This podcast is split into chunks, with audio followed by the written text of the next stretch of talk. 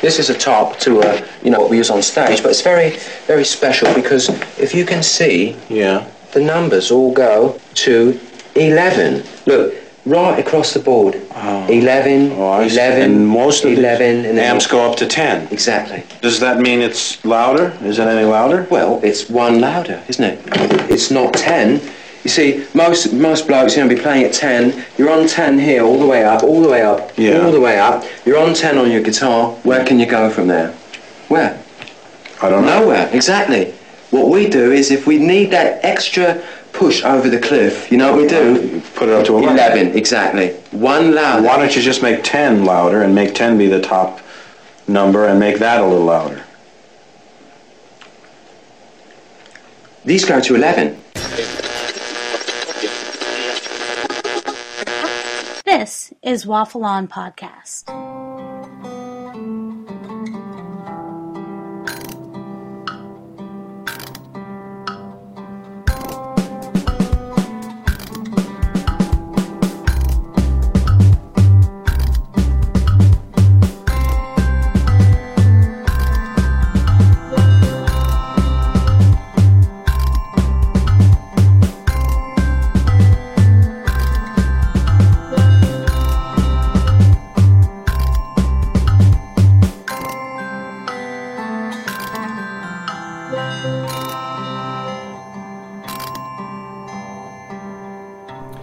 Hello and welcome to Waffle On Podcast. My name is Simon Meddings And I'm MC Kelly. and I'm speaking slightly slower than normal because it's a Saturday. And you just ate a scotch egg.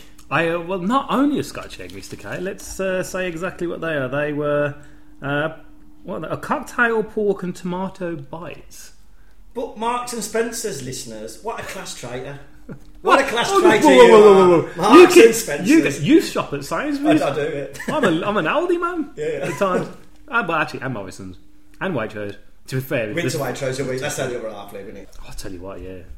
Anyway, is there a food podcast? So I think we should. If anyone wants to sponsor us from uh, from Waitrose, that'd be a, that would be a great idea. Yeah, no, and as you know, normally we record our, uh, our wonderful little podcast on a, on a Thursday uh, after we finish our working week, Yeah, yeah. and we're normally quite uh, tired and uh, Brain dead. brain dead really after thirty seven hours of monotony. um, but it's a Saturday, the sun's out, and um, middle of the day. And we're locked into a room. Are we locked in a room? We should have done this al fresco. no, hold up. Now that would have been weird. There we are, sitting there with laptops out, microphone, Marks and Spencer's nibbles, Yeah. and uh, People and- might start to talk. Really. Yeah. Oh, okay. We're talking about talking. We've got some shout outs. Uh, we've My got. God, uh, how, I how brilliantly done that was. Thank, you see, you see how we brilliantly done that fly. You almost thought you would have wrote it down. uh, we've got a couple of shout outs, and we've also have two new iTunes reviews. I know. What do you want first? Shout out or iTunes reviews? Entirely up to you. I'm giving you the Uh, option. Let's do the iTunes review. Right, okay then. So this one from D Star Raw. D Star War. Okay. Uh, every podcast Not I, innuendo, is it? I don't, I don't know. Is it really? I don't know. No, I don't know. Think about, don't, think Wait, about, don't think about too much. Apologies, D Star War, for that, that inflammatory remark from Kelly. Um, every podcast I do, I love. All the shows and films I grew up with, a pleasure to listen to, and loved bad taste. Keep up the good work. So that's um, Yeah, that's really weird because, yeah, again, when we did that bad taste one, Hmm. we thought it was it was crap again. Really? Well, no, well, we, didn't, always we, think didn't, we didn't, well, we think everything we do is crap, you know, which, is, which is the reason why our good listeners we're always quite amazed by uh, by your enthusiasm. Yeah, because I don't think we've ever done one where we thought that's brilliant. next next iTunes review here. I'm not 100 percent sure about this. right? Um, uh, uh, this I forgot who's come from. No, I haven't. So anyway, apologies. oh, this one's from uh, Mahoney, right? Uh, presumably not the one from, From, uh, Police, Police Academy. Academy. That'd be cool if it was Steve Gunn. If it's Steve Gunn. Uh, lovely stuff. Not my words. The words of Top Gear magazine. what That- the hell's that about? I have no idea. Um, Is it? have we? We haven't been. No, we've been in Enemy. No, and it's, I know it's an Alan Partridge quote. Oh, is it? Could well be. Yeah, is it Alan? I'm sure Ah, it is, isn't it? it's. Yeah, yeah. Took me a while to get that one. Good Yeah. job you're here.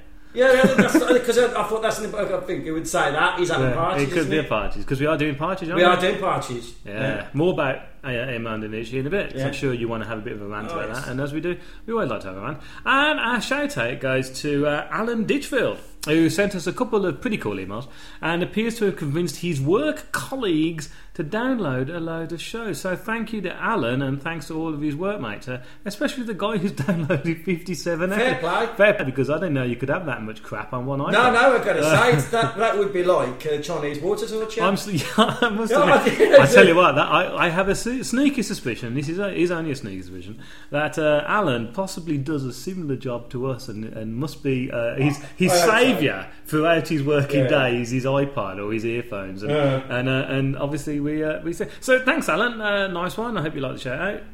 Uh, please do carry on spreading the word, and Yeah. and if anyone does need medication for those fifty-seven podcasts, uh, don't look at us. We won't be sued. Uh, No, we like won't be sued. So I, I'm going to let you go for your rant for a bit. Off you go. Well, it's just Well, you're giving up there, are you? yeah, I am. I'm not going to be too because it's. I think this is a thing that me and you talk about. I know we've got quite a lot of BBC lovers Do we really? or people who defend the BBC. Right, the BBC do some good work. yeah. I'm not saying that because I watch BBC quite a lot and have to pay my licence fee. BBC Four. BBC Four, you know, the, you know, the BBC Two, the good stuff. You know, it's QI and all that. Saturday Morning Kitchen. Yeah, you like that. But now something popped up right very recently on Sky. Right. We've had the new series of Alan Partridge, Mm-hmm. right? And then on Bra- on Dave, we've got the new series. You're only saying this, listeners, so he can eat. this is why he's got me talking because he's stuffing his face if you're doing this. But anyway, Dave have got Red Dwarf, and been the big talk is why the hell are they not on the BBC when there were BBC commissioned programs? Mm-hmm. Then something come up on the radio in the week that Armando Iannucci wanted Alan Partridge Mid Morning Matters to be a series on BBC Two. Was this the YouTube one? Yeah. Yeah, the- the- Foster's Lager. The Foster's one that was basic that was 15 minutes, and every they, they'd shot another 15 minutes to make it into a half an hour. Everyone. Got it. Yeah. I did uh, like some kind of seminar in the week, like a TV seminar talking about Veep and all the things that he's working on. And someone asked him the question, why wasn't Alan Partridge on BBC, the BBC?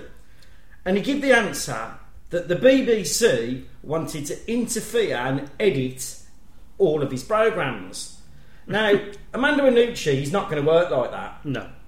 So he went to Sky, and Sky said, do what you want. So did they have they messed around with the thick of it, which started with?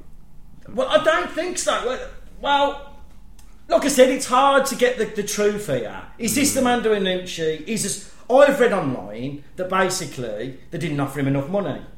Yeah. That's where I've heard it was. Because- and and that might have been some truth in that. Yeah, I think the thing is, I think uh, Armando Iannucci is a, a genius, right? There's no question about it. But I think he believes his own his own power. he knows well, he's good. fair. Yeah, yeah. And the trouble is, when you know you're good, it's the reason why we always say we're shit. It's like Jerry Seinfeld. It's that kind of thing. He's so big. Ricky Gervais like it as well.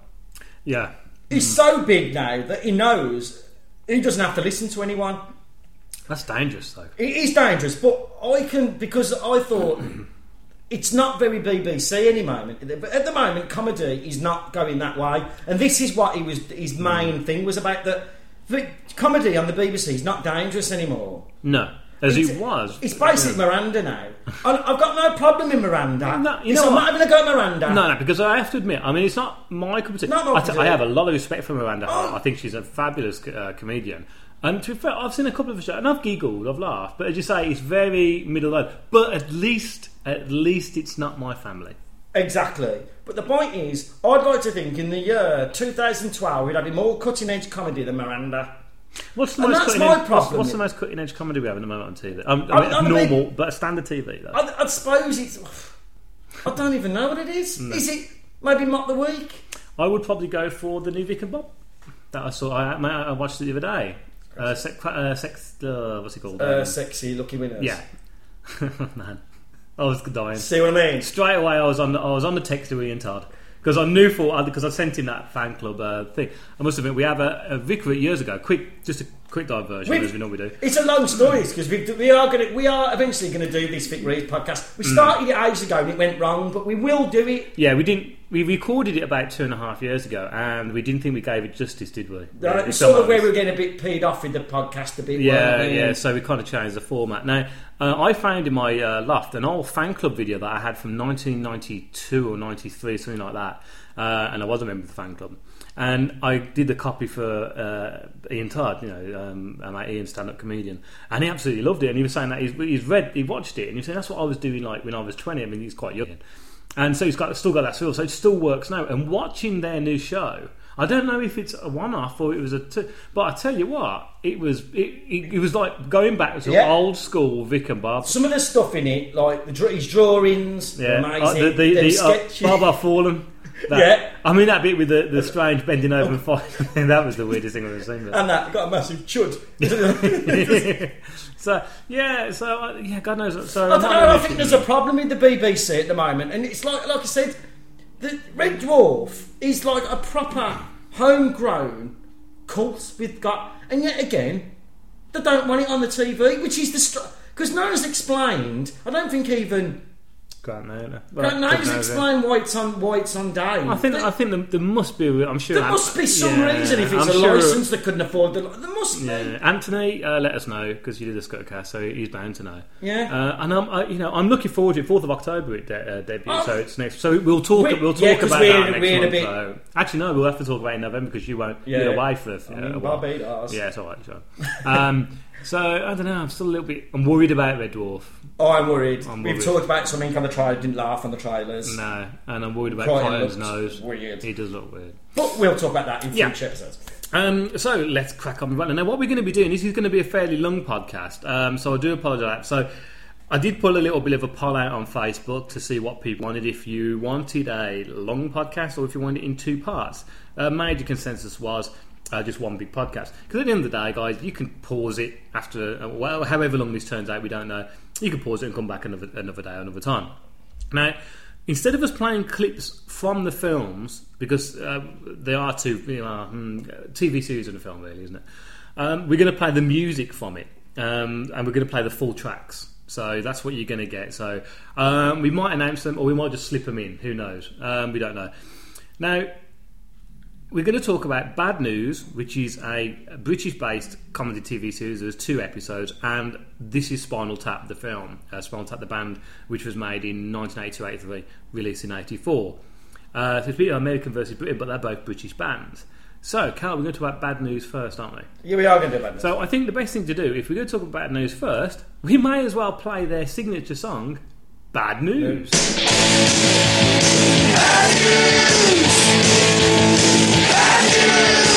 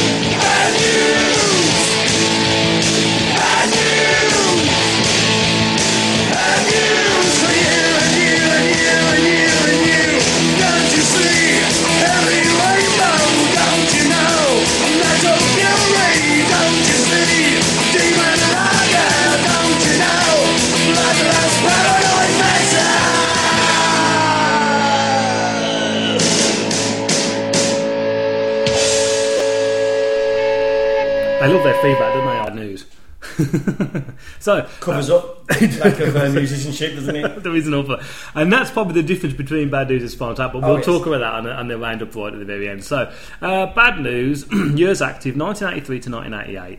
Uh, the members are now. This is the members of the band, and we'll talk about the acting in, in a minute. Vim Fuego, Den Dennis, Colin Grigson, and Spider Webb. Now, Bad News made their uh, television debut back in 1983 in the first series of the comic strip presents. Now, those of you who uh, would have listened to our Rik Mayall and Adrian Edmondson episode may know a little about this already because we did talk about Bad We News. about that. I think we played Warriors of Genghis Khan Yeah. or something like that.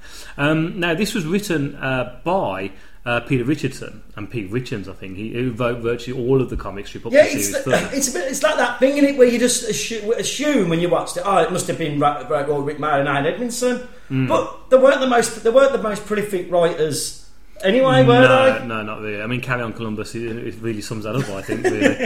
um, and also, I mean, Richardson's first film was Eat the Rich, Yeah. which is another hit and miss film, really. Very dated as well. Yeah. Again, he, he, he, he was he was the weakest performer, but probably the best writer, wasn't he? Yeah, but he also appears to be able to play the drums. Yeah, I, I, there's no doubt. He, I think he, yeah, he could play. the I, I think he drums, could play the drums because he does seem to be able to play the drums. Um, yeah, so the episode Bad News Tour took a form of a satirical uh, fly in the war mockumentary in which the incompetent band is followed travelling to a gig in Grantham by an almost equally inept documentary film crew. Uh, it seemed to take much inspiration uh, from Mark Kidel's 1976 BBC documentary, So You Want to Be a Rock and Roll Star, that followed the Kursaal Flyers around Scotland and northeast England.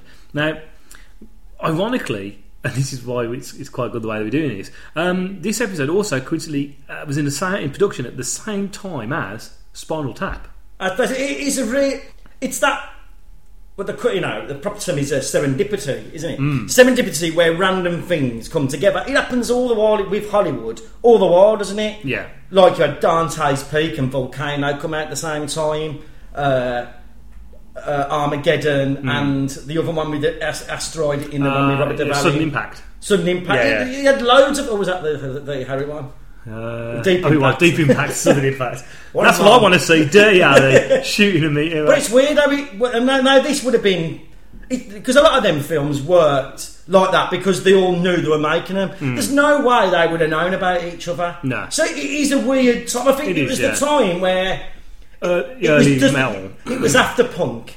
And it, it- punk uh, metal was changing, wasn't it? Especially bad news because they were supposed to be the, like the new wave of British heavy metal. Well, you you you you know more about heavy metal than what I do, and and, and uh, would you would you agree that Black Sabbath was the first pioneers of heavy metal? Would you, say? or, or would you say something like the Stooges or I- I- like well? I mean, I Th- I There's a very interesting thing, this is right, because you can look back and go, well, was it a load of people, say The Who, with Mm-hmm. the first metal band? that's rock and roll, though, isn't it? Exactly. What do you want? To me, I say classic metal band. It's Black Sabbath. Mm-hmm, Right. Uh, Led Zeppelin to me were never a metal band, and Deep Purple were never a me- metal band. They, pl- they played songs in that world, but to me, true heavy metal, wearing black, long hair, Mm. venom, rocking out. And also, Led Zeppelin and stuff like Deep Purple was based around the rhythm and blues. Well, they were? So- blues, weren't they? They Yeah. Mm. were a blues band. It was that you know rhythm and blues where they were truly their own. I, yeah, I would. I know loads of people might say a band in America called Blue Cheer, but no, they, they, they were just bands who were really loud. I'm talking about metal Yeah. with chugging riffs, screaming guitar solos, Yeah. heavy drums, singing about the af- or, or, you know you know esoteric matters. I'd say definitely it was Black Sabbath. I, I, I, yeah, I know people are going to argue, Hmm. so- aren't they? yeah, But- I mean, well, we're talking about Brit- mainly Britain on this point because of, because of bad news. So, Black Sabbath came along around about what seventy four. Well, no, well, no, they they were gigging in '68, but sixty eight. So, I mean, I, I mean, a claim kind of like '70, really. 70. Yeah. And so they kind of started off heavy metal. Then we got punk came in. Well, disco came in. That got killed off by punk. And then after punk was started build up of new romantic. And the, the other side of that was the kind of the makeup wearing uh, heavy metal band. So if we take the the makeup style, what band in Britain would be that kind of style? Do you think? Well, well, I said it was a new wave of Br- Br- British heavy metal. So, uh, well, basically, there's a band called Venom Yeah. Who were out in the late seventies. They were very much like that. And then you had all them like Uriah. This is what they were meant to be like Uriah Heep, Iron Maiden. Motorhead. Yeah, definitely Motorhead. Hmm. Definitely Motorhead. Even Motorhead with their own. If even though, if you had said to Lemmy with heavy metal, he said no, we're a rock and roll band. But to me, they're Well, what, what was Lemmy's first band? Um, Hawkwind. Hawkwind. So do you think there's a bit of Hawkwind mixed in with Bad News? I, I like the, yeah, I think a Because lot there's a lot stuff. of homages go on, isn't it? I mean, with the t- with Colin Grigson, who's played by Rik Mayall, doing his tongue. Who's that? Is that just a kiss kind of thing? Do you think? Yeah, it's a bit of kiss. I think definitely the, that's the Gene Simmons thing because he's. Yeah. The one who, who sort of. It's a lot of things. It was just the. You know, that new wave of Mick Breeder Heather was a really interesting thing anyway because it was like classic rock but with the urgency of punk and that's where that come from. Iron Maiden of that. Iron Maiden played metal played metal songs like a punk band Hmm. and that's what they that's what's really quick. I saw a good um, documentary on uh, Three um, about uh, Iron Maiden the other day, actually. Oh. And it's really, really quite. I've got a lot of time for Iron cup, Maiden. I like the people. It's not my cup of tea. I was never into it. No, I find it all a bit theatrical for me. Hmm. But there's no doubt they are they are good and, influential because without Iron Maiden you wouldn't have, you wouldn't have got Anthrax, you wouldn't have got thrash metal because Yeah. that come from Iron Maiden. Um, so, the Bad News Tour is episode 94 featuring songs written by Adrian Edmondson and Simon Brint that do not appear on either of the Bad News albums, which is a little bit weird, hence the reason why I don't have the songs. Uh, these are rare tunes such as Bad News Version 1, the Motorbike song, aka Doing, doing a Ton Down the Highway. a brief snippet of a song uh, whose title is unknown and almost, incom- uh, almost complete is a live version of Mr. Rock and Roll. These tunes represent the only released Bad News material not produced by, well, co-produced by Queen guitarist Brian May. I or think the it had a lot to do with it. yeah, when you when you get to there. Um, now the band continued to tour throughout most of the decade and released an eponymous title album consisting of thrashy rock songs, punctuated by frequent squabbling among the band members. You might hear a bit of that on a couple of tracks. Brian May produced a record which included a cover of Queen's Bohemian Rhapsody. We are not playing that because it's a, an abomination.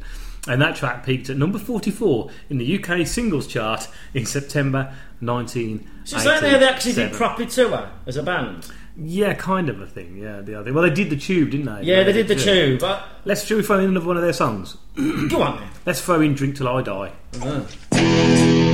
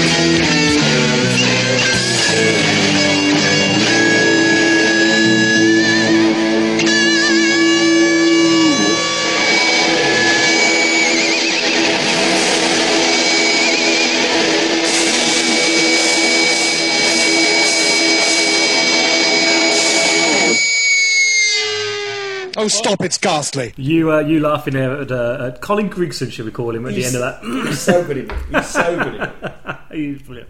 Um, so let's just talk about the people that are in this for a start, because I think it's only right before we just give the last bit of information about bad news.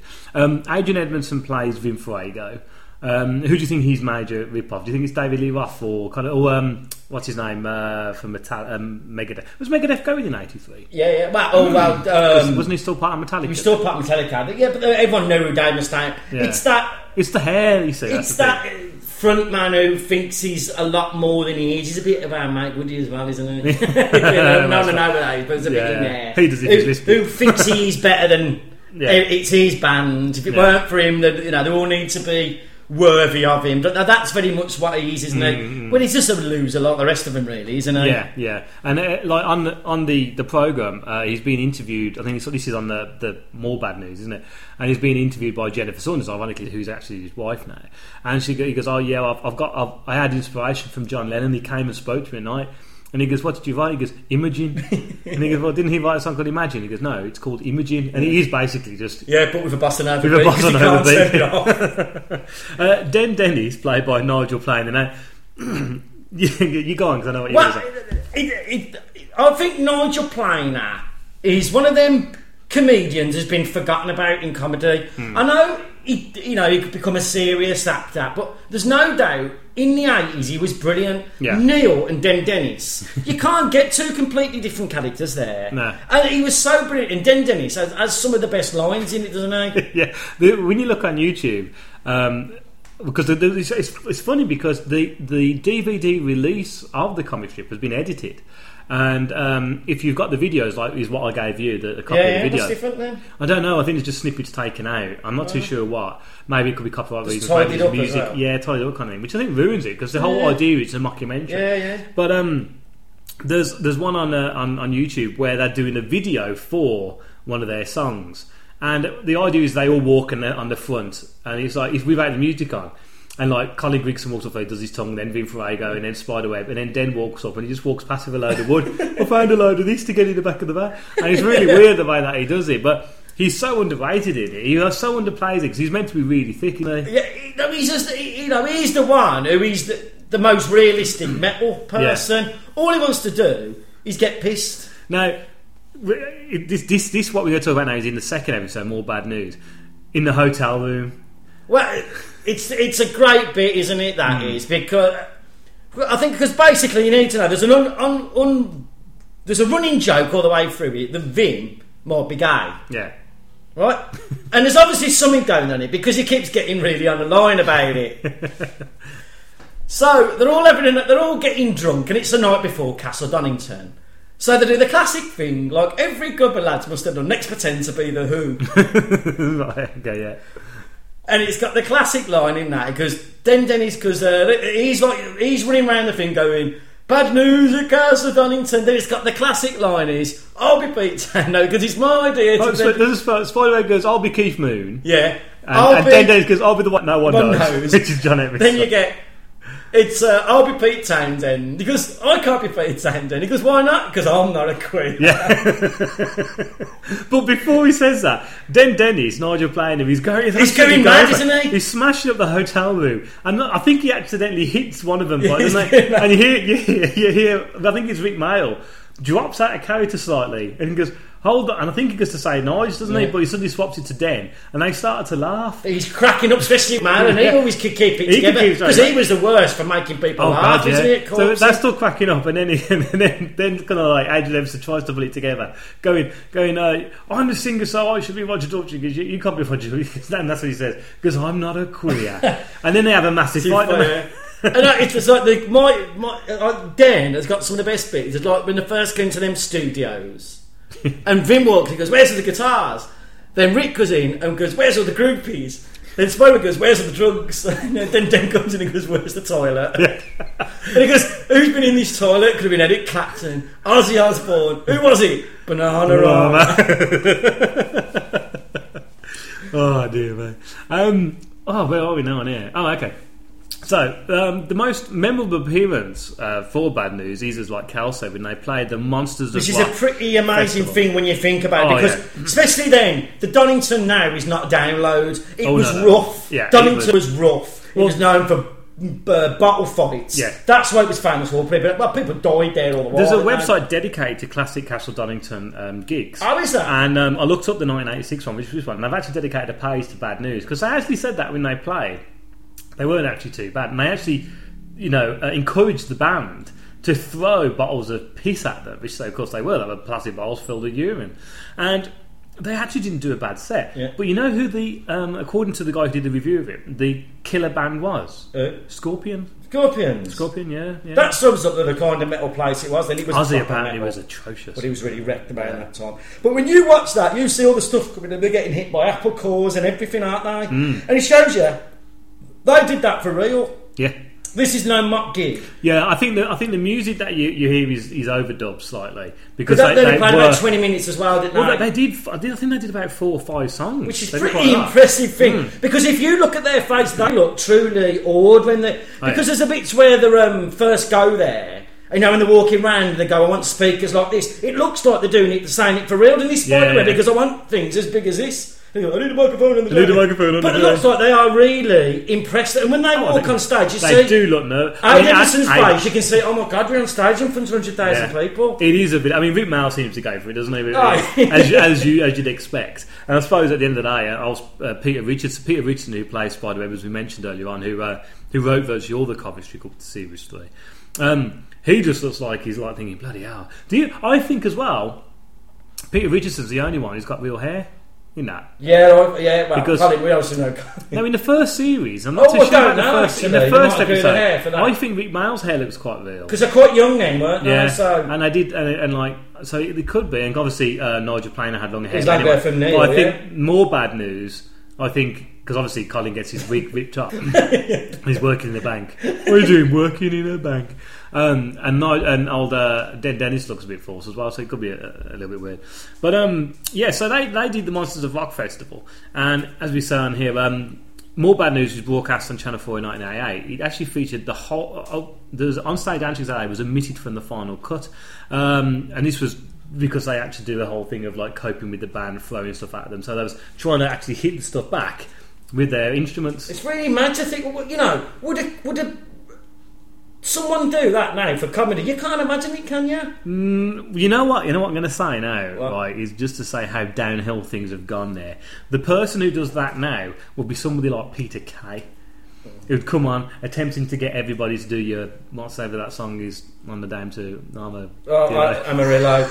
Amarillo, yeah. I was taking back to poetry. But, you know, they did it because you think, and you got to think as well, not that many people knew who Bad News were. yeah, cool. And that's the thing, isn't it? They Yeah. went on stage, and most people are thinking, Well, I think the only people who would know who they were were the people who'd seen the original 1983 documentary, Yeah. the, the original comic strip. So, but according to this, one of the um, kind of like the traditions and of welcoming the band on stage was to actually throw bottles at them. That- that's not going to happen anymore in music, is it? No, well, they take the bottles off you, don't they? That's Yeah. the reason why they take the caps off bottles now when you go into festivals.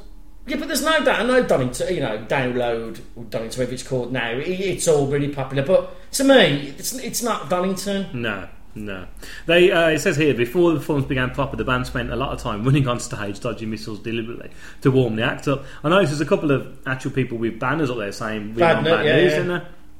Um, they also did a low key London show at the Marquee Club. Oh, that's, Uh, that's gone as well, isn't it? I just know, I know. gone. Uh, with guest appearances by Jeff Beck It's pretty and. Brian May.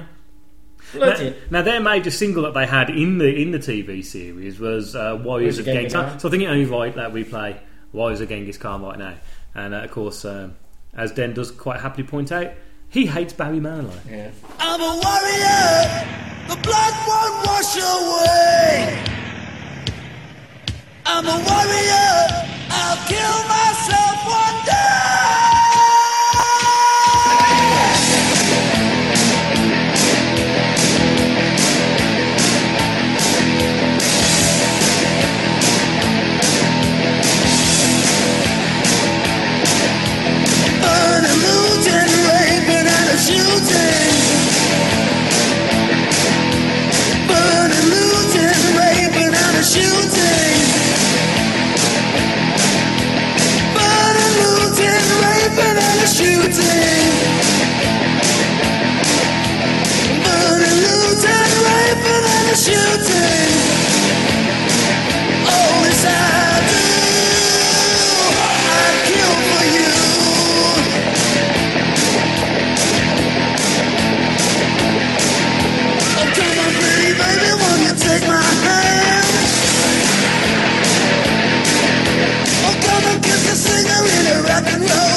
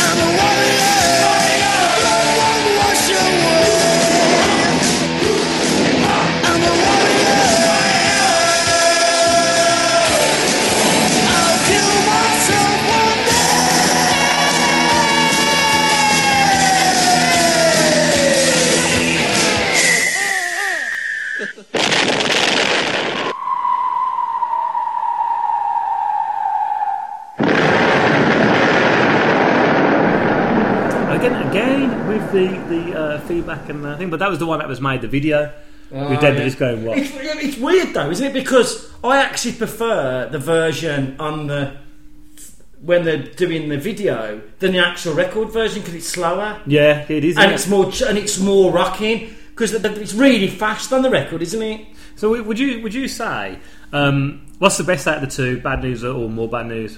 More bad news, isn't it? Because it's because of the tour. Yeah, I just think it reminds us as being young because I've, you know this was a very we used to watch this basically most weekends before we went out, didn't we? Mm. But the first one's got "I refuse to be filmed," which we used to use all the while. Yeah, yeah. Uh, yeah, I I, think it's more bad filmed. news. I just think it's it's it's a, it's quite. It's very rough around the edges. The first one, isn't it? Yeah, I think it is. Well, it's the first series of, uh, of the comic strip. and you can see it's got that British TV in the early eighties sheen to it. It's yeah, really it does. dull. doesn't it? Really dull. I mean, yeah, it's like Everything's it's like watching the early versions of Only Fools and Horses, which is a bit weird. Yeah. Um, their discography. You had Bad News, which came out in '87, which reached number 69 in the charts, uh, followed by Bootleg in '88, uh, Bad News Expe- Extended Edition uh, in '89, which is the one I think I've got. Uh, '92, the Cash In compilation, 2004, Bad News re-released on EMI International. Videography, you had being Bohemian Rhapsody uh, from 88, Comic Strip Classics uh, from 88, and Bad News Tour, the live performance in 92. Um, the songs, over the band's seven releases, some songs appeared on one another, e.g., Cashing, on, Cashing In on Christmas, the dub version, appears on both bootleg and the third version of the band's self titled debut album. Also, songs such as Hey Mr. Bassman and Hey Mr. Drummer appear as separate tracks on the second version of Bad News, whilst together as one track on the third version of Bad News, using just Hey Mr. Drummer as the title, um, which is, I'm sure that's mine. So, we've got a list of songs here, so I'm just going to read a few of these out. Um, AGM, AIDS, Bad News, Bad Dreams, Bohemian Rhapsody 1 and 2, Cashing In on Christmas, the dub version, Dividing Up the Spoils, Double Entendre, Drink Till I Die, Excalibur, Heavy Metal Farmer, Hey Hey Bad News, Hey Mr. Bassman, Hey Mr. Drummer, Introducing the Band, Life with Brian, Locked In, Making of Master Bike, Master Bike. Master Bike's my favourite. We're gonna- well, we're gonna- I'm It's gonna just really, really fucking heavy. Uh, maybe we should plug the guitars in. That's actually a, a, thing of. Uh, we've been here for fi- we've been here for five hours, and maybe we should plug the guitars in. O levels, Pretty Woman, Trousers, Vimmy's Angry, why Warriors of Genghis Khan, and Wedding. So uh, let's end our bad news tour with uh, Cal's favourite one. And Cal, what is that called? Master Bike.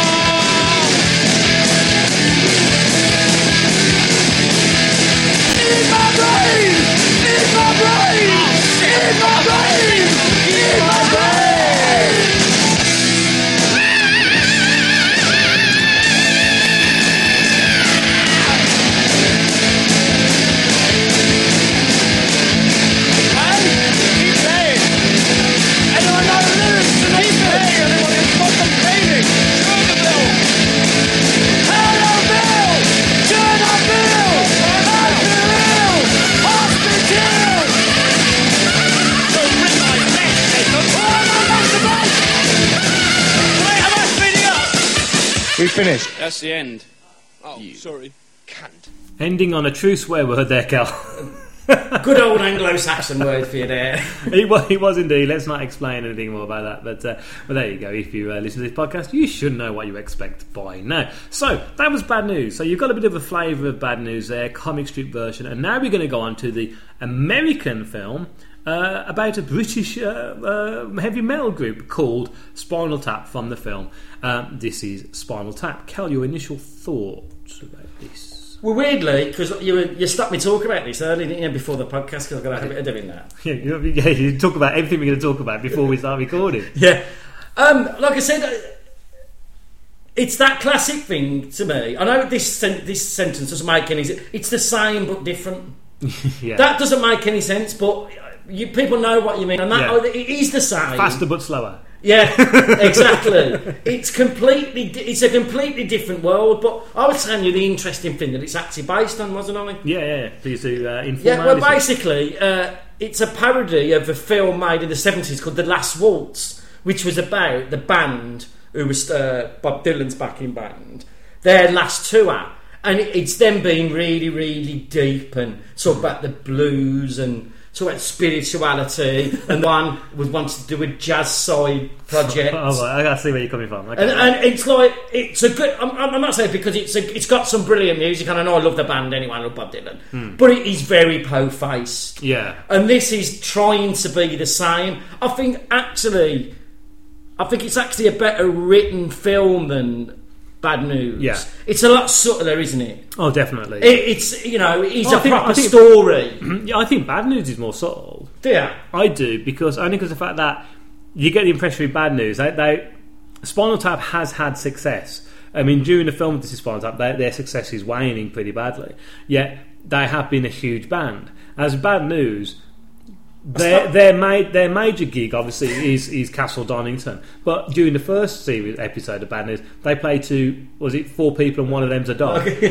So they don't really have the success. So and their van that they're driving in is is Alan Metcalf's de- decorating van. beast. Yeah, Spinal Tap, of course. They, are, you know, you get the essence that they are. Uh, they were at the peak. Yeah. And you're seeing a band who still thinks they should be the most important band in the world. but there's a bit of sadness in there, isn't there? There is yeah, sadness I mean, we'll get we'll get to that. Yeah, Tap, isn't yeah, especially towards the end, which is the reason why actually I never used to like it when I first saw it.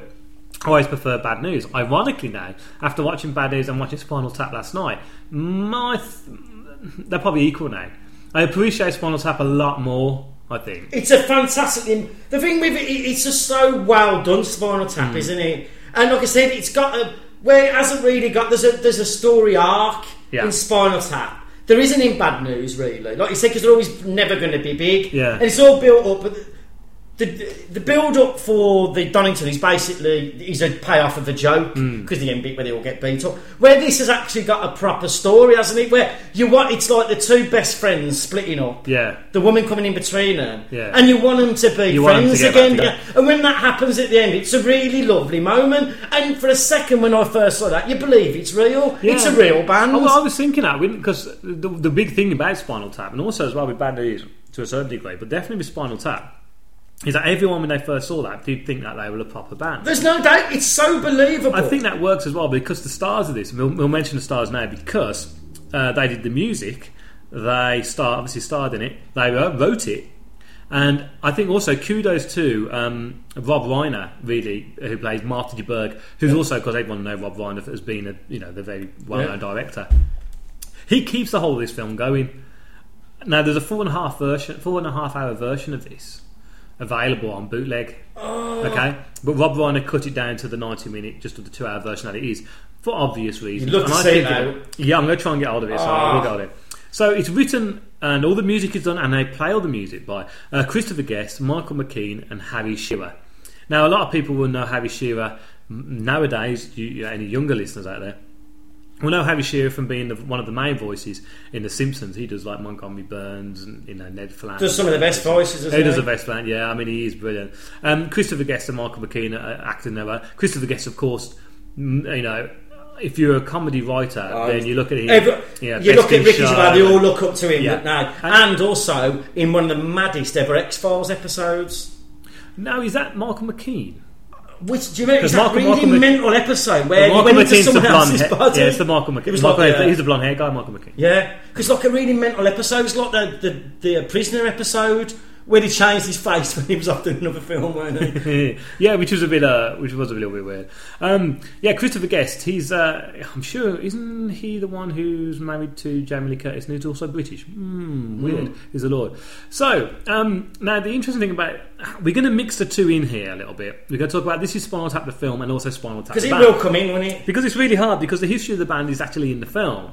Although when you go on some websites, and I think it's been wrote- it's all been wrote by that. they actually created the whole story of it. There's one interesting thing I'm going to talk to you about in a, in a little bit.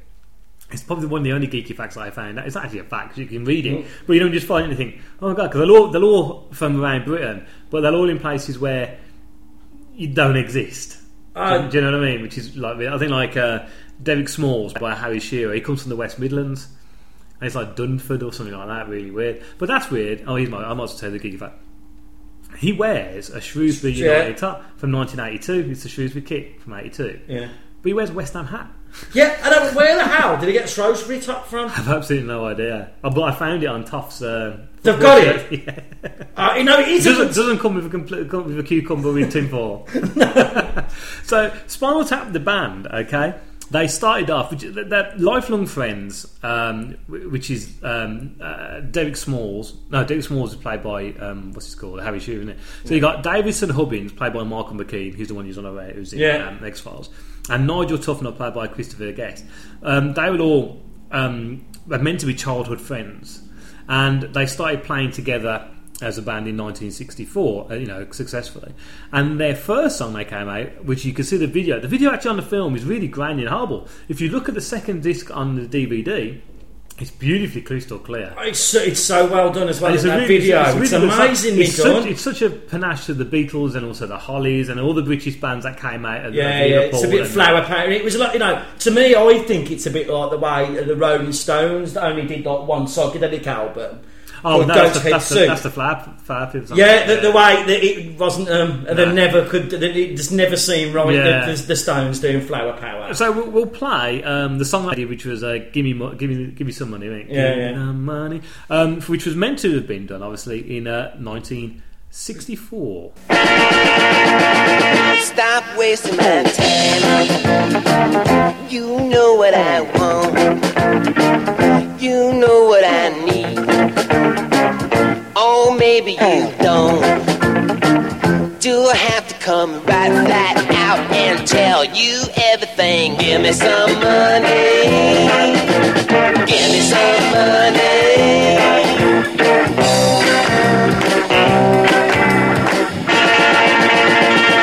I'm nobody's fool.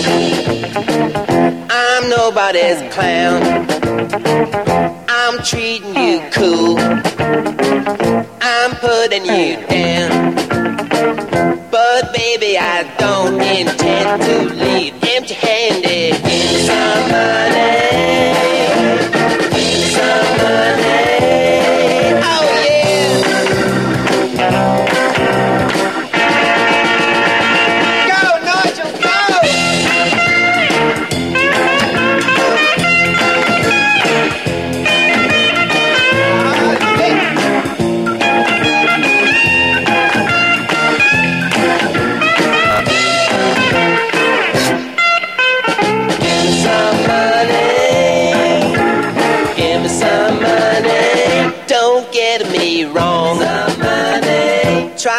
Getting me right. Some money. Your face is okay.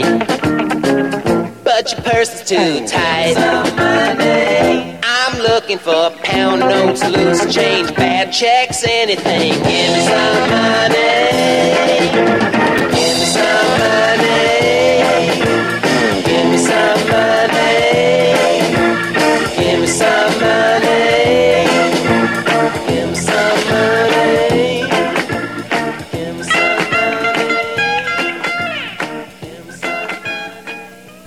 Give me some money there, Cal. Uh, now you you just brought up a good point there about the, the, one of the major differences between. Oh, like I said, I think the major thing, if you didn't know, um, say if you were a young music fan, 18 now, you'd never heard of the two, Yeah. and someone give you the Bad News soundtrack, cut all the comedy out. It was just the music, Hmm. and the same as Spinal Tap. You'd think Spinal Tap was a real band. Yeah. You think, yeah, they're a real band. They are. Yeah. They're just a bit not that great all the while. Whereas Bad News, you'd think that's someone pissing about. That is. Yeah. Uh, it's good, but you know it's not real, don't you? Just because the, the I don't know, the, the songs are a bit of a joke, aren't they? Like Master Bike, like straight away, it's a it's a play on the words. You think, why would someone write a song called that? Where where in Spinal Tap it's ridiculous, but it's believably ridiculous. Yeah. that's the thing. Now, what's what, what's the most funny thing on the video about Give Me Some Money? It's the drummer. It's the drummer. Uh, the drummer here is uh, John Stumpy Pepys, um, who was portrayed by actor. Uh, a lot of you might know him from St. Elsewhere. Uh, Ed Begley Jr. Um, and in the video, he's, uh, he's, he, he looks brilliant, but who does he remind? It's, it's, it's our friend, Ke- it's not a joke with everyone with glasses. No.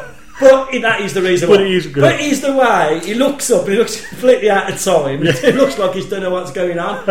and he was the one. Did he say he, he died in a gardening accident? Yeah, uh, he died in a bizarre garden a- accident that uh, authorities have said were best left unresolved. Now, Do you want to reason- know? Do you want to know interesting fact? Oh, this is based on the real. Do you know someone really? Drummer did die. Do you want to know? It in a is? bizarre garden accident? the drummer out of Toto, who did a song Africa, Yeah, yeah, yeah, died creosote in his fence. Fact. That's that's I where be laughing, but That's where he got it from. No. He read about it in the press that he died creosote in his fence. So they said it in a bizarre gardening accident. really? Yes, drummer out of Toto. So yeah. what was he drive up by fumes or Well, something? it's, you look at it, it's really, really vague. I think Right. basically he, he was overcome with fumes. oh dear, I'm sorry. you shouldn't laugh, but it's funny. It, it- it's Well, funny. the, there is a, the funny thing about this as well is that um, in Spinal Tap they have had a rather unfortunate run with drummers, as uh, they all appear to have died on somewhere. They're um, they're following uh, drummer who um, will be on the, the song we're going to play in a minute. It was called Eric Stumpy Joe, Stumpy Joe, pardon me. Eric Stumpy Joe Charles from 6066 He choked on vomit of an unknown origin um, because they're not really sure if it was his vomit or if it was uh, if it was someone, someone else. It says there you can't really dust for vomit, can you? Um, so that the, uh, uh, the following uh, uh, drummer after that was Peter James Bond uh, from 67 to 77, and he was portrayed by uh, Russ Kunkel, whose character was mistakenly credited by the name of the previous drummer. He actually died by uh, spontaneous combustion, which apparently was quite um, uh, quite. Uh, uh, laughing now. I've heard it a million times, know. and I'm still laughing at it. Uh, Mike Shrimpton, portrayed by RJ Rick Pennell, exploded on stage. Uh, Joe Mama Besser in 82, portrayed by Fred Asparagus, okay, uh, he claimed he couldn't take the 4 to 4 shit. According to an MTV interview with Spinal Tap in November 1991, he disappeared along with the equipment during their Japanese tour. He's either dead or playing jazz. The name is a play on that of Joe Besser, who similarly had a short lived and ill fitted stint as the member of the Three Stooges. Uh, following one uh, from 1899 is Richard Rick Shrimpton allegedly sold his dialysis machine for drugs, presumed dead. Sammy Stumpy Bateman from 1992 2000 dies trying to jump over a tank full of sharks while on a tricycle in a freak show. Scott Skippy Scuffleton in 2001 fate unknown. Chris Papa Caddo 2007 to 2008, eaten by his pet python Cleopatra, and there was nine other drummers at various times between 1970 and 1991, all of whom are sadly dead. Um, so we might as well play the uh, the song that. Um, I think you can see that they're, they're taking a piss out of the Beatles a little bit here because this next song that Spinal Tap did, which was uh, uh, "Listen to the Flower," so well done again. it's so well done again, especially with that. It's Does like it- a Mozart symphony. yeah, yeah, yeah. It's Um, the guitar in it. It's so it's well really done. Now, know, you've seen both videos, haven't you? Yeah. Now, I- I, think it is all the, the members of the band, but Harry Shearer in the '60s one because he's got he hasn't got his moustache, No, and he hasn't got his, his uh, well, his Lemmy inspired uh, yeah. beard, has he? I was thinking, is that him? I'm sure it is him. Yeah. it's a bit weird, but they all look so. It is, and it's filmed in that American TV '70s style. I think it was meant to be like the Smothers Brothers TV show. It's taken Ah. a bit of a bit of a piss out of. Um, but so this is uh, listen to the flower people. So it's obviously really they're doing a, a bit of a knock on Sergeant Pepper, aren't they? Yeah, like I said, it's that and the Stones and that all that empty stuff. Just empty spiritualism, isn't it? so let's have uh, this tune. You know, there's a new awareness sweeping the world these days. Call it peace, call it love, call it flower power. We just call it the hottest sound across the Atlantic since Mrs. Murphy's chowder. They're from England, and don't let the name scare you. They're full of love. Please welcome Spinal Tap.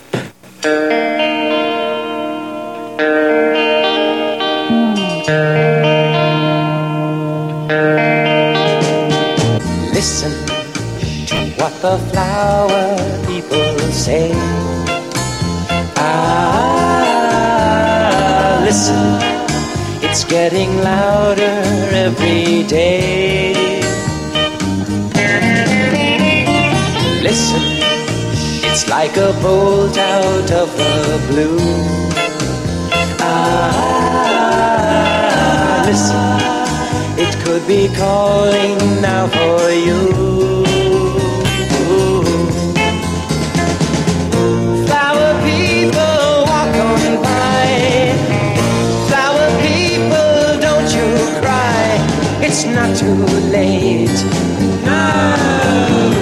It's not too late.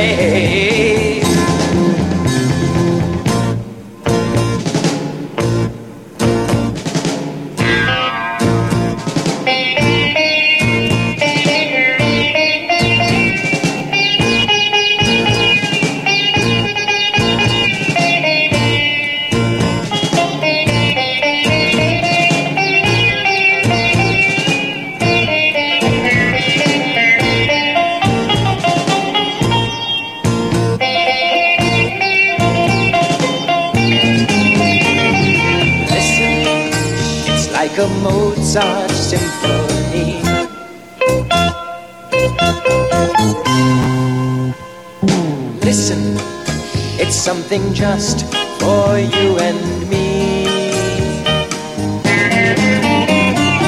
Listen to what the flower people say.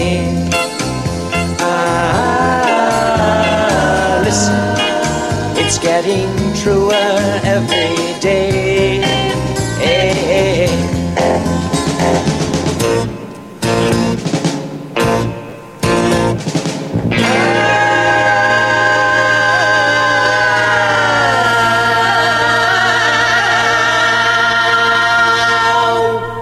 Production values again there, Cal. Um, absolutely second to none. We just, I we think were you'll just talking that. it was on. It's so well done. It's um, it's unbelievably.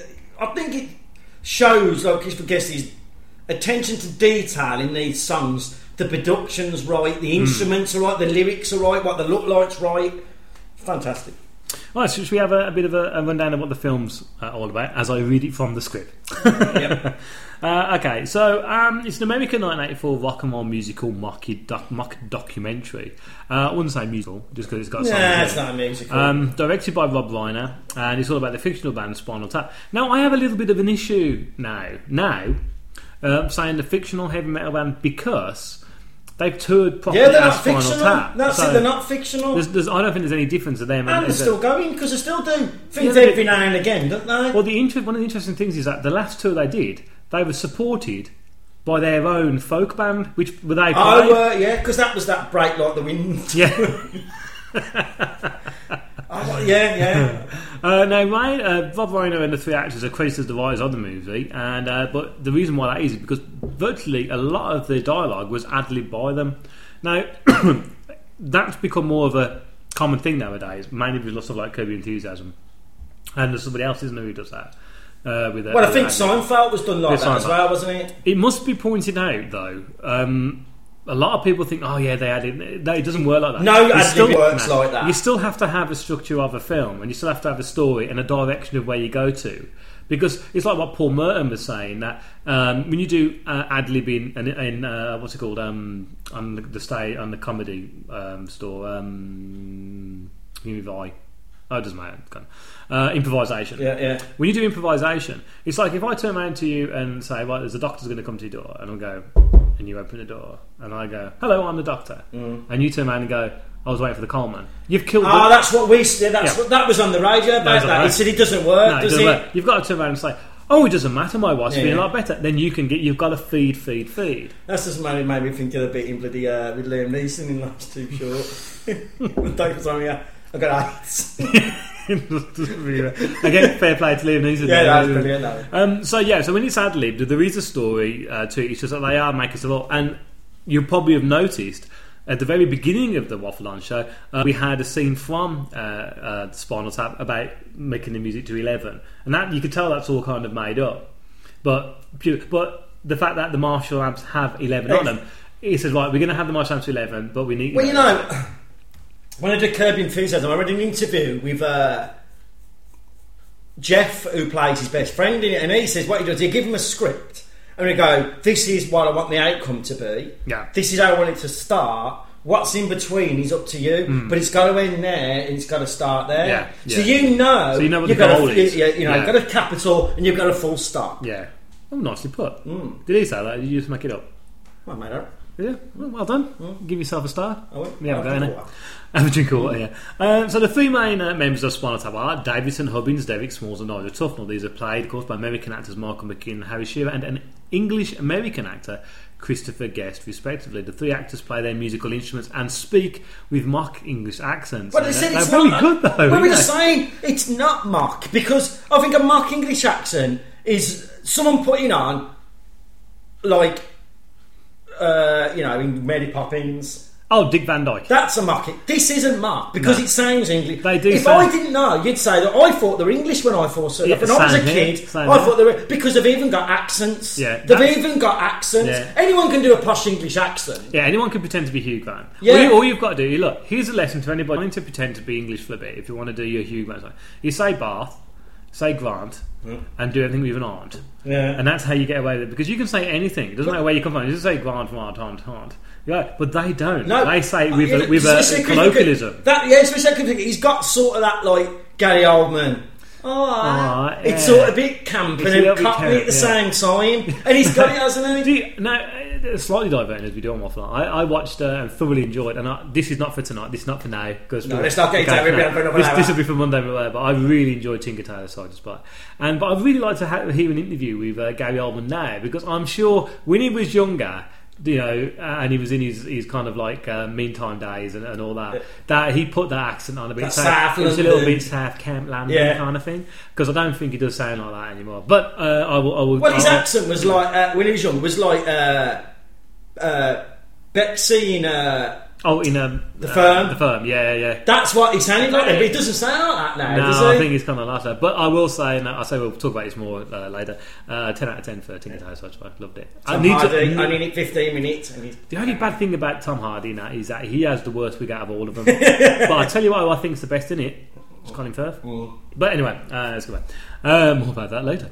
Um, yeah, so Rob Reiner appears as Marty DiBergi, the maker of the documentary, and other actors uh, of the movie are Tony Hendra as the group's manager, Ian Faith. So, under, so underrated. I think he is brilliant. when he's meant to be Led. Zeppelin bloke, isn't he? That manager, Yeah. uh, Peter Grant. Yeah, yeah, Peter Grant, yeah. Because He- there's a joke in it. with the cricket bat. Cricket bat, yeah. Which, uh, for anybody who uh, knows me from uh, doing the writing on Treks in Sci-Fi, one of my characters in that that I wrote for the story was a security chief on the on the Enterprise. Not the Enterprise, it was a ship called the Arabella, and he would walk around with a cricket bat. Yeah. So that's the uh, thing. So if anyone got that, well done to you. Um, June Chadwick is St Hubbins' interfering girlfriend uh, Jeannie, who is annoying as hell. Which is meant to be Yoko Ono, really. It is meant to be Yoko Or, or, Linda, or Linda McCartney. I, I, Hmm. I, I think either one. Uh, actors Paul Shaffer. Uh, now Paul Shaffer plays. You know when they turn up for the record store signing. And there's no one turns up, and he, he, he's bending over the desk saying, "Spank on do that." That's Paul Shaffer. Who I, I was looking. Now, do you know who Paul Shaffer is? What's he? I, I know his face. Paul Shaffer was the uh, original keyboardist and musical composer for Saturday Night Live. He was also the keyboardist on all the Blues Brothers albums, but was not in the film because of contract reasons. He is most well known now for the musical guy who talks to David Letterman. You know, when they have their banter. He's got a Oh, bald headed yeah, guy. and he'll do the. That's it, yeah. Which we can't do over here in England. It fails. No. Um, but when it's like that, we say that that bit's a really sad bit when no one turns up because we've sawed a bit like that. It, we- we've old Pat Roach. No, you- no, it wasn't Pat Roach. It, It was. was? Uh, I can see where you're coming from there. It was Blake Seven. And there was no one there. There was no one there. we, we, we, we, we were huge. We are huge fans yeah, of but we're like, there was no one there, was that? It was up. Was and Greg Grunberg. Remember him? just no, Remember Greg Grunberg? Yeah, Charged he me. charged you, and there was no one there No, for him. Twenty pound for an autograph, and then they wanted twenty quid for a photo, and he looked so embarrassed. And I went, "No, you're all right.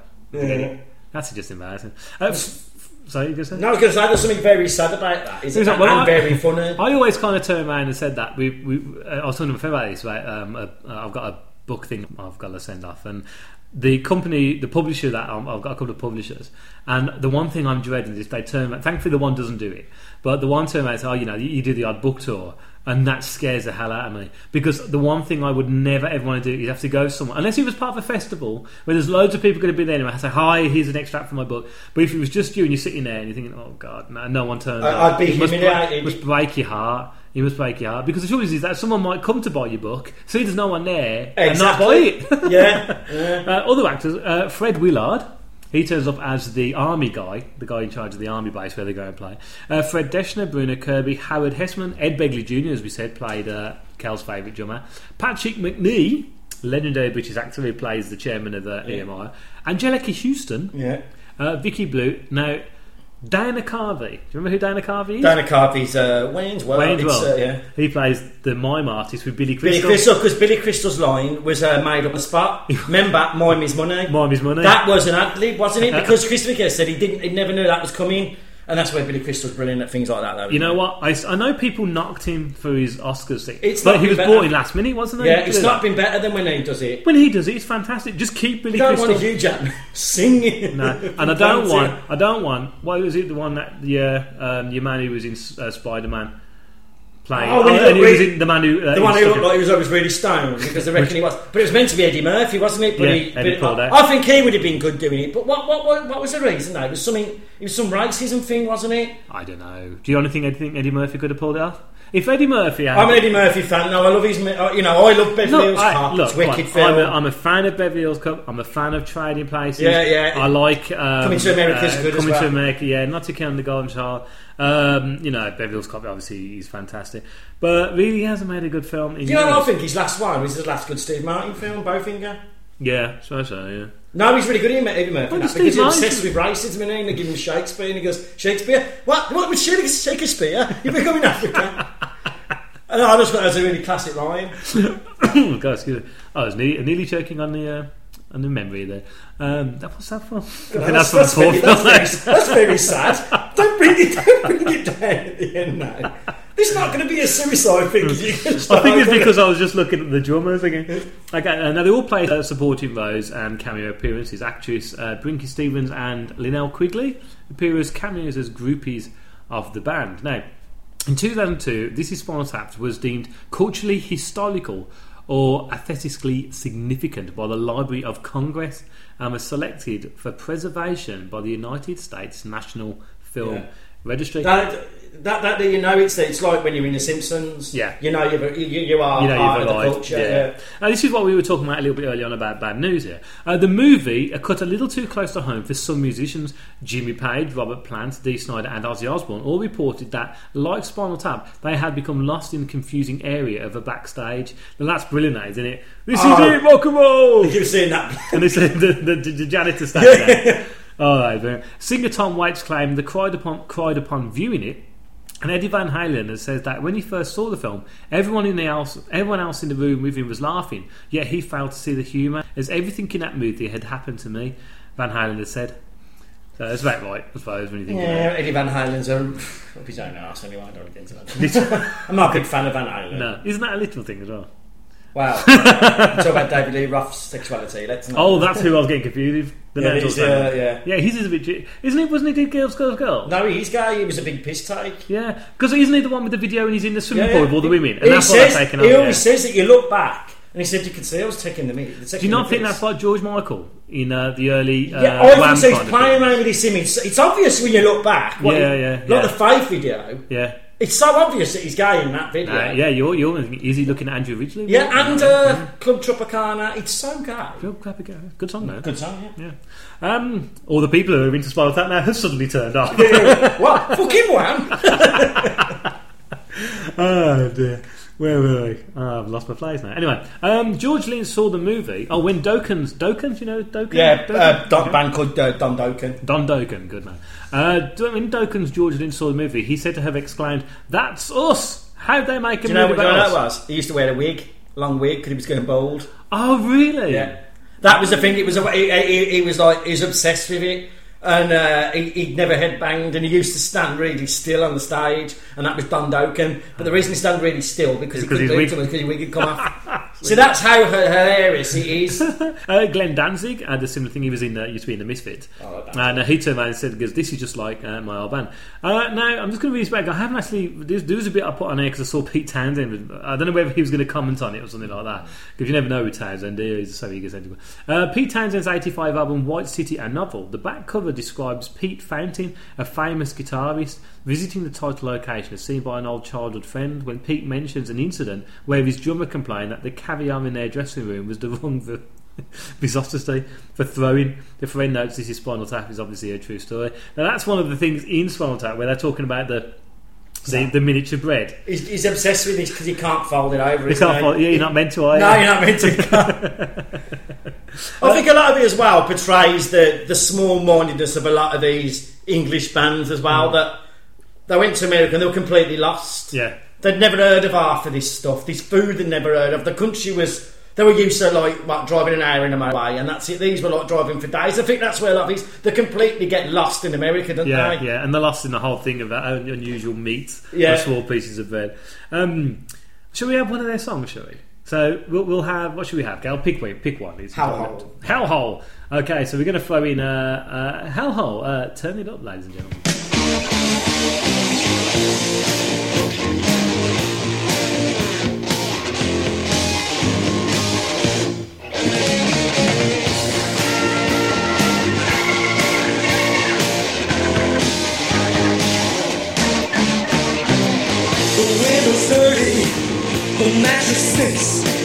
The a place to be a man.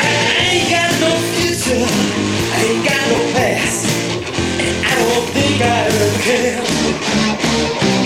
The floor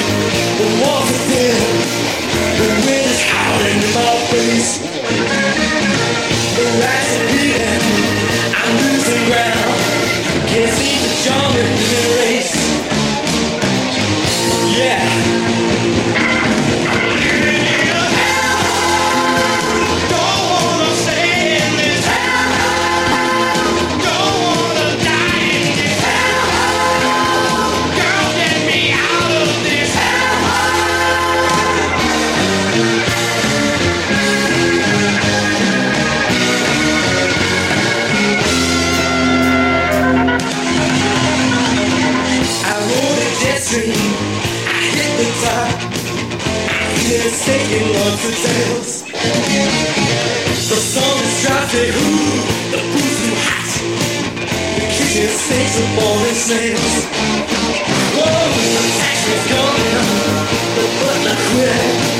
The same way to be a man. I'm going back to where I started.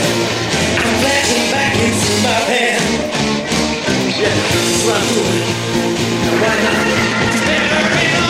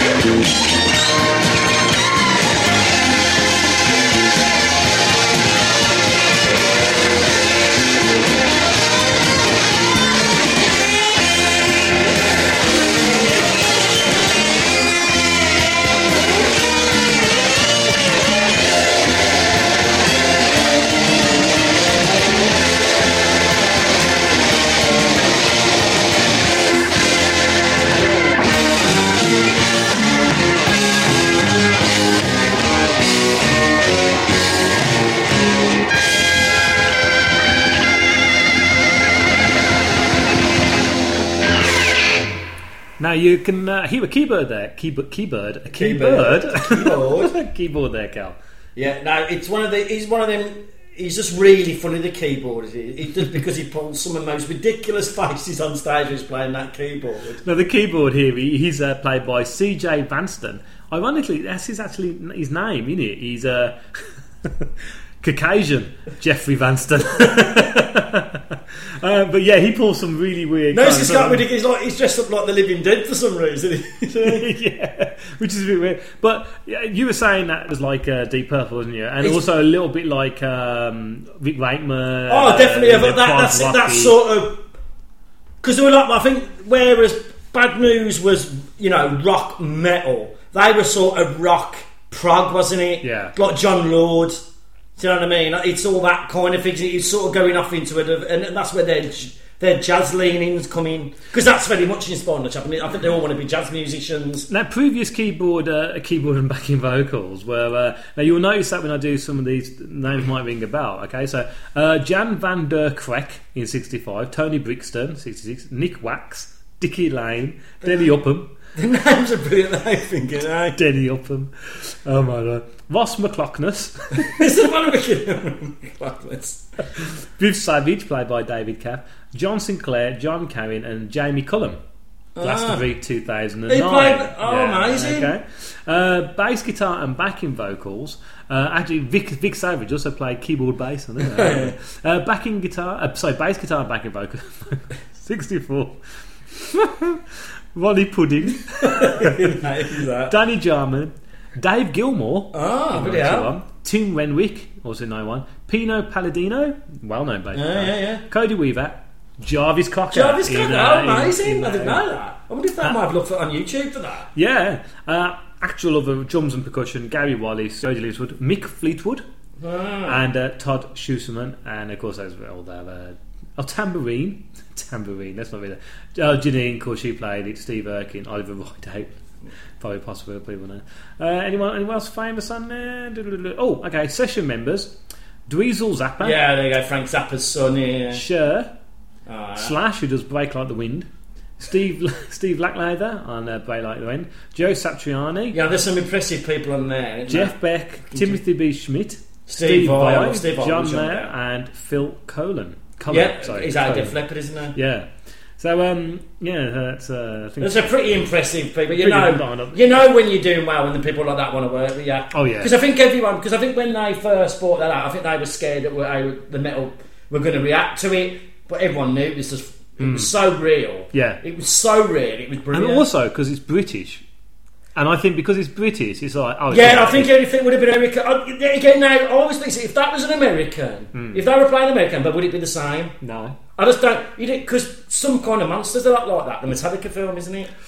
no. Is that the one where um, we we fell out of love with um, da- No, no, it's, it's so humiliating that thing. Is. yeah, the fact that he suddenly started to wear glasses and had a side party because he had a bit of a Yeah, no, because he gave up drink, and then he forced everyone. He can only work for three hours a day. Hmm. He couldn't be after nine o'clock, yeah. and it was like it's so ridiculous. Even though he realises that himself now. Hmm. Yeah, yeah, you do. He knows- again, maybe he had to go through that to get that out of the way. Maybe do you think? Yeah, I just think it was such a because he was a, such a massive drunk. I think Hmm. he wanted to go. But I think now he's sort of calmed down again. Now he's Yeah, like, well, if you want to have a drink, that's fair enough. Yeah, which is only right. Talking about uh, Metallica dicks, Lars Ulrich. Oh, now, God. he told the press conference crowd that the Metallica stroke Guns N' Roses 1992, no, sorry, 1992 tour seemed so spinal tap. This tour was in support of Metallica's own Black album. Of course, not the Black album, of course, is like Smell the Glove album. Yeah, yeah, Now, yeah. The, the, the Smell the Glove. more black. bit- Yeah. the Smell the Glove album, Spinal Tap, which is what the film's based on at the beginning, uh, was deemed too sexually offensive because it had a woman tied up and having a glove stuffed in her face. Yeah, yeah. And, that, and the manager goes, "Trust me, it wasn't a glove they wanted to have in her face." and so what they did was they produced us the Black Album because the woman said, "Well, the Beatles' White Album." No, it's got to say got the classic line saying, uh, "Don't you think that it's really sexy? What's wrong with being sexy?" Yeah, it's sexist, no sexist. Um, yeah, was Metallica's Black Album. Now, shortly after tour started, Metallica's James Hetfield suffered third degree burns on his arms after he stood too close to a pyrotechnic. Earlier in that tour, backstage at the Freddie Mercury tribute show, Metallica met with Spinal Tap and discovered how their Black Album was an homage to Spinal Tap's Smell the Glove. And this was captured on uh, that the Metallica film that they did at, Yeah. at the time. Now, the, just talking about Metallica's like now, Cliff Burton, legendary bassist, uh, one of the only bassists to be able to headbang and thrash his bass at the same time. That's why the songs are better with Cliff Burton. In yeah, sadly, sadly by being crushed underneath his um, uh, the tour van. Well, that's Uh, where Ja- James Hetfield's drinking come from because it should have been James Hetfield in that in that bed. He Yeah. swapped at the last minute, and Oh, that's really? why that's why he always felt guilt. Things in life, what you can't predict it, can you? But that's where his guilt come from. uh, survivor's guilt. Survivor's guilt, yeah. Uh, Um, so other other kind of stuff that I noticed when I was watching the film. Uh, did you notice in the bit where they've all got the cold sores on their mouth and the nose? No, yeah, yeah. yeah, on the next scene it's not there. Yeah. So you can think, well, where did that? Well, come that's it. I think it's good because I think if they did that film now, right, it'd be full of sex and drugs. And then two things are never really mentioned in it. No. Where it's funny now you look back, people always do about, oh, the way they're all drug junkies and shagging those. He didn't need it. No. That's what's brilliant about it. It's funny because that film, you could, a kid could watch that. Yeah, because Twelve there's year no- old kid could Yeah, that. yeah. There was nothing offensive in it. No, and it doesn't. There's, as we were saying earlier on as well, there's also a certain sadness to this film as well, where you know the, the, the girlfriend comes in, she starts to interfere, and Nigel Tufnel feels pushed out 'Cause He they're the best band. friends, and that's yeah, it. yeah. Um, a little bit of history here about how the, the band came about. So, um, and again, this is took from their website. Uh, uh, officially spelled Spinal Tap with the two two dots before the above the N. Um, God knows why uh, that is. Um, was originally a, a comedy pilot for the TV show, uh, starring Rob Reiner. The sketch, actually a mock promotional video for the song "Rock and Roll Nightmare," was written by Reiner and the band, and included songwriter performer Loudon Wainwright III. Do you recognise that name? Oh, it's uh, Rufus's. Yeah, Rufus's dad. Yeah, Yeah, Rufus's dad, yeah. Who was on keyboards. Later, the band became the fictional uh, subject, of course, of what we're talking about. This is Spinal Tap. Um, there was an album that came out, obviously, that you can go and get. There's a few things. Oh, the Folksman is what we were talking about. That's their, Ah, that's yeah, their yeah. tribute uh, tribute band. Now, I think one of the one of the best scenes in that. Now, this is a question I'm going to ask you. Um, one of what was the thing? Uh, what was the thing? Stupid thing to say. The band come up with this idea during the song Stonehenge. We're going to play a little bit of it because you don't we don't get the full song on the stage of having a full size, um, you know, one of the brickworks Yeah, of yeah. Stonehenge, and, they, and he writes all the details down on a napkin and hands it over to the person who's going to make it, and she makes it to the scale of the drawing on the napkin, which in inches. That's really over the top. It's a bit like uh, Iron Maiden's Eddie, who comes on the stage. yeah, yeah. A little bit like when I saw ACDC in a, in a whole lot of uh, Yeah, the Rosie yeah, coming- the Rosie coming out. Is there any other bands? Do you think that that's kind of like taking that homage to? I saw it. Me and my mate Ray went to see Billy Idol. Don't you? I saw Billy Idol with yeah, yeah. the I big fist the big out. fist coming turn around and give me middle finger. It's so ridiculous. Yeah. Isn't it? But you know that Stonehenge thing is supposed to be based on a real band. I think he would never say it was, but I I think it was Hawkwind. Yeah. I'm sure Hawkwind had a bloody mock mini Stonehenge on Did, stage. did Zeppelin ever do anything like that? I'm sure, oh, yeah, because they're all into all that crap. When it's Yeah. into Aleister Crowley and all that, Yeah, weren't yeah, they? yeah. So you think you think it's Hawkwind? I think it's Hawkwind because they were very much into that. What's really funny about that? So we're going to play this song now, but what's really funny about that is when when they're playing the, the bit where the leprechaun stands. Oh, when it goes into the Irish bit. He goes in the Irish and he turns around and looks, and he just looks down He's- at it, and then he looks The at contempt in his face. and then look at the manager who looks away. and go, So let, let's have a little bit of the song. There's only a small bit of it, but uh, this is uh, the song Stonehenge. In ancient times, hundreds of years before the dawn of history, lived an ancient race of people, the Druids.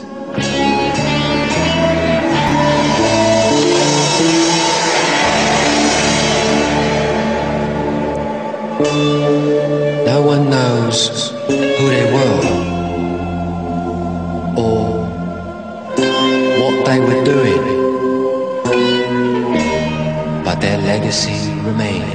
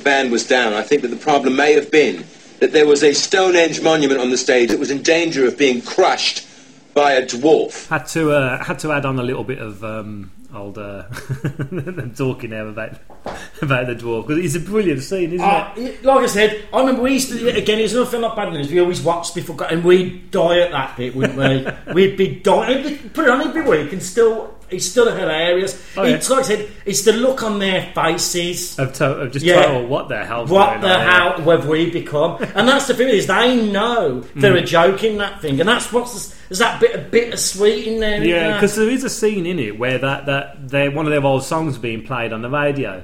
And they all come, they all sit around the radio and they're appreciating it, and it goes, uh, and that was has been banned. No, because that's folding the where are they now? well, then, yeah, and the look on there, Ah, just, and you like, think yeah, it must oh, be horrible when you're in it. Yeah. I know, like I said, I know a lot of these bands have lucky thing. You know, they've had a great life, but it must be horrible when you've been out of fashion and you're Well, just that- on the way down. That was a little bit like Queen, wasn't it? Because I mean, Queen had kind of like hit was it only- hugely behind me. it was only Wayne's World, wasn't it, that got them? No, what it was was it, Oh. obviously you had Bohemian Bohemian Rhapsody, and it got them really big and really huge. And in round about 79, 80, they were as like a little bit of a joke band, you know, a little bit of a novelty Yeah. act going on there.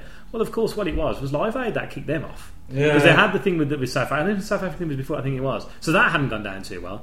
And then, but it was Live Aid, and it was Freddie Mercury getting everyone to do, you know, just the Yeah, yeah. kind of thing. And that's what that's what got Ah. them back. Without that, they would they would just Yeah, have yeah. carried on. Just Well, they were never taken seriously in rock music. no. It was, you know, you wouldn't get a person who's into Led Zeppelin and say, "I love Queen" as well, Mm. because it was seen as a bit, bit gay, a bit theatrical, a bit camp. And I say crap because. I like a bit of. I, crap. I'm, I'm not a massive fan of Queen, but I can understand why they're good. I'd never have a go at them. Mm. They're not my favourite band. Know, I like Who would- if you had to choose between Led Zeppelin and Queen, who would you choose? Led Zeppelin. Really? You, you, I know you like Queen, don't you? Yeah. How many of Led Zeppelin albums do you own? About five. How many Uh, Queen albums do you no. own? Mm, you see, I I only own the greatest hits. I'm terrible. I do own three out Led Zeppelin albums. I yeah, I only own one. Um, Yeah, yeah. yeah, I suppose so. Thinking about it. But there again, those there again, you find yourself you can drift Different nice moods, isn't it? Yeah. Queen are like a pop band, really. It was a pop, ma- Yeah, pop band with long yeah, hair. Yeah, you know, and there's, there's it's always pop time music. But as we were saying, towards the end of the film, with Spinal Tap, um, Tufnel's left. And and so they're playing on their own, aren't they? And then Zombie goes, "Can you play the bass like the guitar?" He's going, "No, No. I can do the keyboards." And he, he it's really touched because he comes and say, "Look, our, our single's gone to number one in a, in a, I think is it Big Bottom? That's Yeah, yeah. which we're going to end with." Um, and he he says, "I just want to know if we could do a reunion tour." And I just walk off on the stage, and he goes and watches them, and it's really quite nice the way he looks over. When he's not and he can't help himself. Yeah, and he he? just he does that. He goes, "Come on!" And he goes, "Man," he goes, "Come on!" He comes out and he plugs his he plugs his hand back in, and you get the airport thing. Come on, don't you? And then they carry on playing it, and that's how it actually ends. Yeah, no, So it actually ends quite nicely. So let's before we're going to end the podcast on uh, now as we're looking at the screen now, it's an hour and a half. So we're going to play uh, Big Bottom. To end the show, and we might put a prime one afterwards, but that will be it because it's quite a long show. And Cal, your final summary between the two the two films. Well, like I said, I think um, if you want one-liners, Hmm. it's bad news. Yeah. If you want, if you I want, just, I just thought of that you know that bit in Bad News where they're driving around in the van and dancing wanker. yeah, like that. yeah, that's what I. But if you want a better film Mm. with a beginning, a middle, and an end, Yeah. I think Tap. But the- like I said, comparing them is a bit weird because even though they're the same thing, they are very, very different kinds of Yeah. films. Like the, the, like the writing in, obviously we said it a million times in Bad News. He's just, he's, it's their personalities that carry that film. It is, it's because you love Rik Mayall, we love Rik, you know Rik and Ade so much, and Nigel Planer at the time. Yeah. So you want you love anything they did, and I think we, you know, you, whereas Spinal Tap, it's so bloody good. You don't even know they're actors. Yeah. You believe you're watching a real. You never think that'd be bad news. no, ever. totally agree, totally agree. And, Never, and, and, never. and musically wise, as Oh well. yeah, it's far superior. Like I said, I've got Spinal Tap and Bad News songs on my iPod. Mm. I listen to the bad news ones when I feel like I'm a bit pissed off. I can listen to Spinal Tap ones anytime. Yeah, yeah. And it's like a proper song. It is like a proper song of the time as well. Uh, yeah, of the time. And I think it's funny because the two songs that we played earlier on, the uh, "Listen to the Flower People" and "Give Me Some Money," are songs I think that don't really. That you can tell that from the, supposed to be the sixties and seventies, but you could put them on any time. Yeah. yeah. I think with the heavy metal stuff like Hell Hole, uh, Big Bottom, they do sound like the, the eighties kind of Definitely song the that, that, that meant to be. as well, yeah. But they are they are um, they are you know really really good songs. Like I said, the two films that have been part of our growing Yeah. up.